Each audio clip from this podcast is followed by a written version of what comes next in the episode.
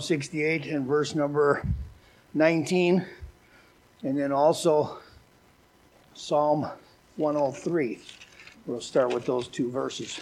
Now, these aren't on your papers. If you don't want to fill in the papers, that's fine. I just, I've just always used them because it keeps me on track and keeps me from getting way off track with war stories. But uh, if you're over 20, I can't read your writing anyway. So, but they're there for you to look at, and hopefully they're a help in some small way. Tonight we're going to look at uh, God's supply of abundance. I was telling you earlier about how important a concordance is, and all I did for this particular lesson is to just look up the times we find that word abundance, and then we try to tie it all together in a nice little package. Under uh, after you put your name on there, background illustration. Let me give you a definition of abundance before we get started here. Abundance means number one, more than enough okay? It means plentiful, it means bountiful. In the two verses we're going to look at in Psalm 68, verse 19, which is not on your paper, if you want to add that, you can. In Psalm 103, verse 2, remind us to be thankful for the abundance that He gives us.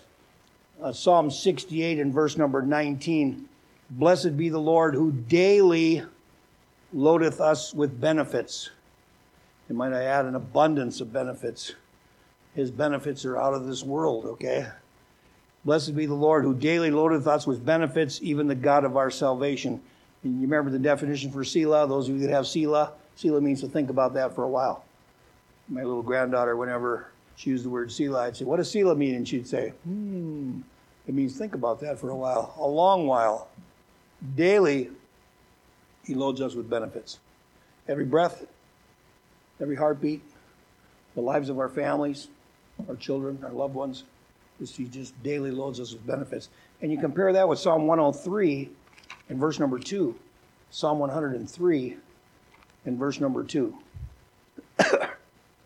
Bless the Lord, O my soul, and forget not all his benefits. He benefits us in an abundant, abundant fashion. Let's pray. Father, thank you for your love for us.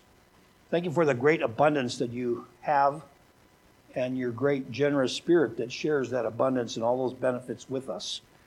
Lord, we need your help for these next few minutes to listen to the Holy Spirit's tug on our heart as we learn how to be more grateful and more thankful and more aware of the many abundant blessings you send our way. Help us, Lord, not to be people of ingratitude, but help us to be people that are full of gratitude. And this is, of course, how we give glory to you. Help us not to be a thankless people, but help us to be a, a thankful people. Well, thank you for helping us tonight through this short challenge in your name. Amen. Now, you've probably heard the quote before more than once never say never, and never say always. Now, you and I need to be very, very careful when we say never. I will never get mad at my sister. you usually can't keep that, okay? I will never, ever buy the wrong car. Don't ever say never because you're going to get you're going to get hooked if you do. And don't always say always. Uh, you know, I will always I will always pick up ice cream after work, okay? Because sooner or later you're going to forget. But the idea is that only God can use those words really effectively. He can say never and mean it. He said, I will never leave you nor forsake you. When he says it, he means it. And it's real. He said, I will always be there to help you. When he says it, he means it. When you and I say it, we mean it most of the time, but sometimes we slip and fall and we don't do so well in that area. I want to give you four abundant provisions for believers in relationship to this word abundance. Tonight, Roman numeral one, we're going to look at salvation being initiated, initiated by God's abundant grace. Salvation is initiated by God's abundant grace. And then we're going to look at Roman numeral two is the word activated. Salvation is activated by his mercy. It starts with grace, for by grace are you saved. It starts with grace. It's initiated by grace. And then it's activated by mercy. He just gives and gives and gives and gives and gives. He's got a huge warehouse of mercy, and He loves to share that with us. Roman numeral 3 salvation is stimulated by His power. He's powerful, we're not. When we're weak, He's strong. He doesn't need our strength, we need His strength. You know, so often we do so much in the flesh. I was just praying a minute ago about how you know, I got to apologize to the Lord many times because I'm trying to do things in the flesh. I can do this. And the Lord says, Are you sure? You need my strength. I don't need your strength. And we've got to remember that. We're stimulated by God's abundant power. And then number four, we're going to look at salvation is motivated by the abundant life. Salvation is motivated. So Roman number one is initiated. Roman number two is activated. Roman number three is stimulated. And Roman number four is motivated. You say, those are some pretty fancy words, Pastor Forsberg. Did you think of them all by yourself? I got Lynn's help on this one, okay? Lynn, help me a little bit. Let's go back to Roman number one and let's look up a couple verses. Romans 5:17. In Romans 5:17. Well, since I have the microphone, I guess I'm stuck with reading these, so I'll try to get there and you just listen carefully. Romans chapter 5 and verse number 17. For if by one, by one man's offense death reigned by one, much more they which receive abundance of grace and of the gift of righteousness shall reign in life by one, Jesus Christ. Sin results in death. This is number one under letter A there, Roman numeral one. Sin results in death, but praise God, number two, salvation results in delivery from death. Sin results in death. If we don't handle the sin issue, we're in trouble, okay? How does it how does the saying go? Born once and die twice, or born twice and die once. When you're born again, you don't have to worry about dying. I mean, I'm not looking forward to the pain right before the initial departure, but uh, I'm really not afraid of death because the Lord has taken care of that. We're delivered from the sting of death. We go through a little bit of the suffering sometimes, and sometimes on a rare occasion, we go through a lot of suffering. Somebody asked me the other day, will we, will we really, really suffer right up to that minute when, he, when we die? And I said, well, it depends on how well you know the Lord. Some people are able to relax in their suffering and not feel a thing. Other people, they uh, because of their nervous system and the way they've been taking care of their body, they have to they have to endure some of that suffering. But uh, I haven't experienced it yet. But dying is not easy. Okay, but I'm thankful that the Lord delivers us from the death issue, and we see that in Romans five seventeen through His abundant grace. And then secondly, in 2 Corinthians four fifteen. 2 Corinthians chapter 4 and verse number 15. We read this. For all things are for your sakes, that the abundant grace might through the thanksgiving of many redound to the glory of God. Number one under letter B there, all things happen and occur for our sakes. Everything happens for our sake, for our growth, and many times for our goodness. You say, well, Pastor, I don't understand it. I had a flat tire today. Well, praise the Lord for the three tires that didn't go flat, okay? Well, God's trying to teach you something. He's trying to, maybe he's working on you in patience. Maybe he just wants you to learn how to change a tire. All things work together for good to them that love the Lord. We need to remember that it's, it's in his abundant grace that we're able to deal with things that happen and occur in our life. We don't deal with it as the world deals with it. We deal with it differently because we have trust in God. Number two, there under letter B, grace and gratitude bring glory to God. Uh, Psalm 84 11, I think, is the verse For the Lord God is a sun and shield. The Lord will give grace and glory. You say, Well, why does He give us grace? He gives us grace because I believe He wants us to share it. He wants us to be a graceful people. Not just grateful, but He wants us to be graceful. He wants us to pass along the grace that He gives to us. If you've trusted Christ as your Savior and accepted His gift of grace, He wants you to share that with others. Grace is something that we don't hoard, it's something that we share. Don't forget that, it's very important. So salvation is initiated by God's abundant grace. Sin results in death, but salvation results in delivery. All things happen and occur for our sake, and grace and gratitude bring glory to God. Don't forget that. Let's look at the second one here. Salvation is activated by His mercy. In Titus chapter 3, verses 5 and 6. Titus 3. Now, if I was computer savvy, and I'm not, I could just push a button and these things would be right in front of me. But I like traveling through the woods trying to find Titus here. Come on, Titus, where are you hiding? Titus is one of those little books.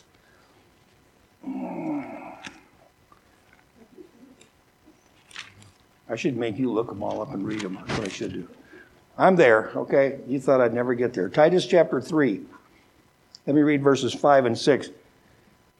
I'll include 4. But after that, the kindness and love of God our Savior toward men appeared, not by works of righteousness which we have done, but according to his mercy, he saved us by the washing of regeneration and the renewing of the Holy Ghost, which he shed on us abundantly. There's that word we're focusing on tonight. He shed upon us abundantly through Jesus Christ our Savior. Okay? Number one under letter A there, Roman numeral two, works of righteousness are of no value before salvation. They're of no value before salvation. No work you can do will help you get saved. But after salvation, works are gratitude.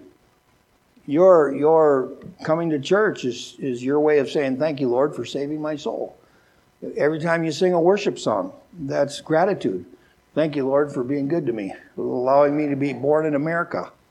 Remember, only 5% of the world's population are Americans. Uh, we could have been born in some pretty sad places. But God let us be born here. We need to be thankful for those things. But works of righteousness, trying to work our way into heaven, there's of no value there. We need to accept His free gift of grace and mercy. Number two here, salvation is only by His grace and mercy. Ephesians 2 8 and 9. For by grace are you saved through faith. We have a motto we're saved by grace alone, through faith alone, in Christ alone. That's it. Has nothing to do with our baptism, even though baptism is important. Has nothing to do with our church membership, even though church membership is important. Salvation is by grace alone, through faith alone, in Christ alone. And once we get in, then we sign up for the uh, at a good church so we can get involved in the church and we can learn to grow uh, in, in this area of abundant mercy. Letter B under Roman numeral 2 here is 1 Peter 1 and verse 3. 1 Peter 1 and verse 3. Still awake, class? Amen. Are we having fun? Blessed be the God and Father of our Lord Jesus Christ, which according to his abundant mercy, there it is again, his abundant mercy hath begotten us again unto a lively hope by the resurrection of Jesus Christ from the dead. Without his mercy, number one under letter B, we would still be dead. We'd be boring and dead as a doornail without Christ. According to it, according to his mercy, we've been given a lively hope, according to verse number three here. According to his abundant mercy, he hath begotten us again unto a lively hope. We're not meant to be deadbeats. We're meant to be live beats, if I can say that. I heard about an evangelist one time, in order to draw a crowd in the big city, he put his hat down, and underneath his hat was a Bible. And then the people would be walking by on the street and he'd say, It's alive, it's alive, it's alive. And he, he'd jump on a chair, he'd jump on a car, and he pointed at his hat and he says, It's alive, it's alive. And then when the crowd gathered to try to figure out why he was so crazy, he took his hat off the Bible, picked up the Bible, and began to preach. Uh, we have a lively hope in the Lord Jesus Christ, and our testimonies ought to be lively. I mean, we, we shouldn't uh, we shouldn't be sucking on sour dill pickles all day long. We should look like we love Jesus and uh, we should look like we're excited about His word in our life. So without His mercy, we would still be dead, and according to His mercy, we have a lively hope. 1 Peter 1 3. So that's Roman numeral 2. Activated by His abundant mercy.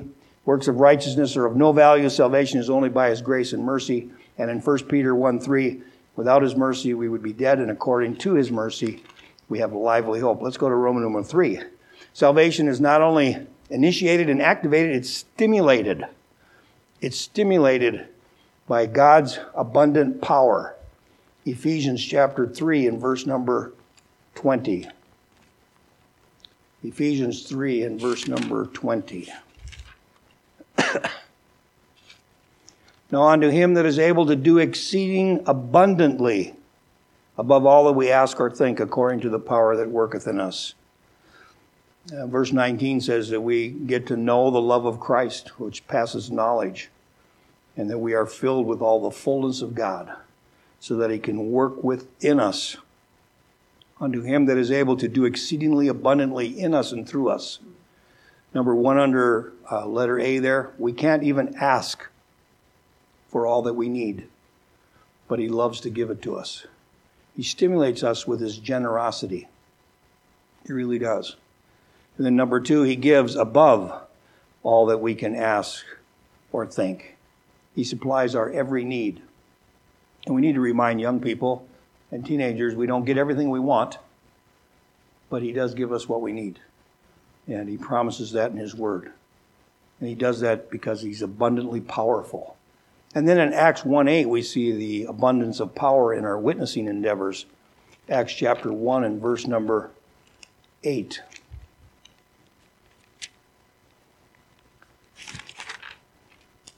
But ye shall receive power. After that, the Holy Ghost has come upon you. And you shall be witnesses unto me both in Jerusalem and in all Judea and in Samaria and unto the uttermost part of the earth. Okay? Number one under letter B, we have zero power without the Holy Ghost. Without the abundant power of the Holy Spirit, we can only witness in the flesh, and yet generally we get a false conversion if we're witnessing in the flesh. Uh, somebody might have prayed a little prayer, and somebody might have said they'll see us in church. But if they didn't truly have their heart saved, they won't be in church, and you'll probably never see them again. It's important that the Holy Ghost is included in our witnessing endeavors. It's because it's through His abundant power that we have success. And then, secondly, number two under Acts 1 8, there, we get witness power for all parts of the earth. Uh, the two names I mentioned tonight in prayer are both people I'm trying to win through the mail. You say, well, why would you do snail mail with all this technology that's out there? Because people are pretty impressed when they get a letter. I'm just amazed at that. We had a missionary here one time, and he couldn't believe that we had written him a letter. He said, Who writes letters anymore? Well, Forsberg still writes letters.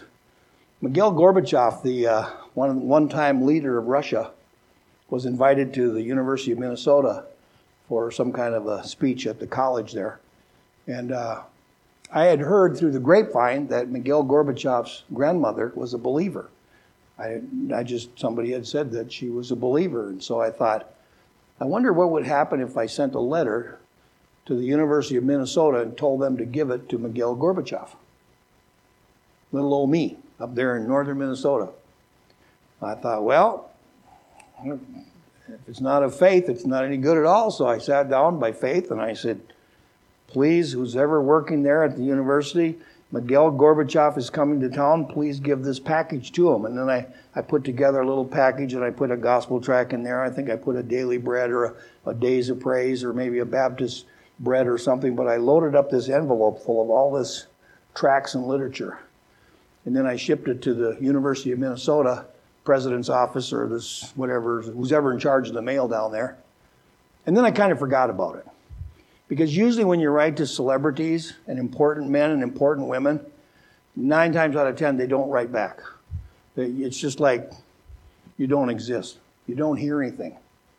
And this was the case. I just kind of forgot about it. I thought, you know, that was it was an attempt and nothing happened. Well, believe it or not, after about six weeks, I get this letter from the governor's office in Minnesota. Rudy Perpich. It's signed. It's still in my files someplace. But uh, Rudy Perpich had his staff put together a certified letter with his stamp, and I think it's even got the governor's seal on it. And the letter said something like this Dear Mr. Forsberg, you and about 30 people wrote to Mikhail Gorbachev. And we just want you to know that all that material has been forwarded to the Kremlin in Moscow. really? It went all the way to Moscow, that little gospel. Did he read it? I don't know. Will he be in heaven? I don't know. But I was impressed and I felt good that the mail went through. Almost better than today's mail going through. But uh, I was impressed that the Lord somehow, He encouraged my heart by letting me know that Mikhail Gorbachev or somebody in Moscow got the package. And uh, hopefully it went to the right person and hopefully it did some good. If we don't witness, nothing happens. You know, but if we do witness, watch the Lord work, especially if you're witnessing in the energy of the Holy Spirit. Let's go to the last one here. Uh, one, salvation is initiated. Two, salvation is activated. Three, was salvation is stimulated by God's power. Now, number four, salvation is motivated by God's abundant life. John chapter 10 and verse number 10. John 10 and verse 10. the thief cometh not but to for to steal and to kill and to destroy. I am come, that's Jesus speaking, I am come that they might have life and that they might have it more abundantly. A more abundant life. Number one under letter A there, Satan's purpose is to steal, kill, and destroy the opposite of the Lord's purpose. The Lord's purpose is to give grace and to give glory and to give help and to give hope and to give daily benefits. That's the Lord's business. The devil's business is to steal and kill and destroy. And he's had about 6,000 years to practice, and he's pretty good at it. I wish he wasn't so good at it, but he's pretty good at it. And then, number two here, Jesus' purpose is to bring us into the abundant life. I am come that they might have life and that they might have it more abundantly. An abundance there is a fullness of the Holy Ghost. It's an abundance of the Holy Ghost. Let's look at these three verses in closing. Acts 6, verse 3. Acts 6 and verse 3. That's probably the city garage calling and saying we shouldn't be driving on the tar. Huh? Acts 6 and verse 3. Wherefore, brethren, look ye out among you seven men of honest rapport, full of the Holy Ghost and wisdom. Full of the Holy Ghost and wisdom. This is part of the abundant life to be full of the Holy Ghost and have wisdom. Look at Acts 7, verse 55. Chapter 7, verse 55 of Acts. But he, being full of the Holy Ghost, looked up steadfastly into heaven and saw the glory of God and Jesus standing on the right hand of God. Full of the Holy Ghost. We're promised wisdom, we're promised focus, and we're promised faith in Acts 11 and verse number 24. Acts 11 and verse number 24. For he was a good man and full of the Holy Ghost and of faith, and much people was added unto the Lord. Full of the Holy Ghost. Holy Ghost fullness is, is, is what we need today more than anything. You remember the 23rd Psalm, I think it is? Um, getting old, but I'm trying to wrap this up in an effective way. What is, what is Holy Spirit fullness? I asked that to one of my college professors one time. I said, What's Holy Spirit fullness anyway? What does that, what does that really mean? Um, Verse number five of Psalm 23. Thou, pre- you don't have to turn there, you already know it. Thou preparest a table before me in the presence of mine enemies. Thou anointest my head with oil, and my cup runneth over. My cup runneth over. That's Holy Spirit fullness. It's when we, we, when we bubble over with God's goodness and God's power in our life. That's Holy Spirit fullness. That's an abundance of the Holy Ghost. He is our great invisible encourager, the Holy Spirit and we have not because we ask not. I think, I think it's very important that we not let the, the Pentecostals and the Charismatics run away with the Holy Ghost lessons. We could use some of that Holy Spirit power in our own lives, and uh, it'll certainly be helpful in witnessing. Okay, very quickly, I'm going to review this and then we're going to pray and let you go home. Salvation is initiated by God's abundant grace. Number two, it's activated by His abundant mercy. Number three, it's stimulated by His abundant power. And number four, salvation is motivated by God's abundant life that He gives to us. Okay? Let's appreciate His abundance. Let's stand and have a word of prayer. It is three minutes to eight, so I should get a special medal for finishing early, okay? If you're glad you came to church tonight, say amen. amen. Again,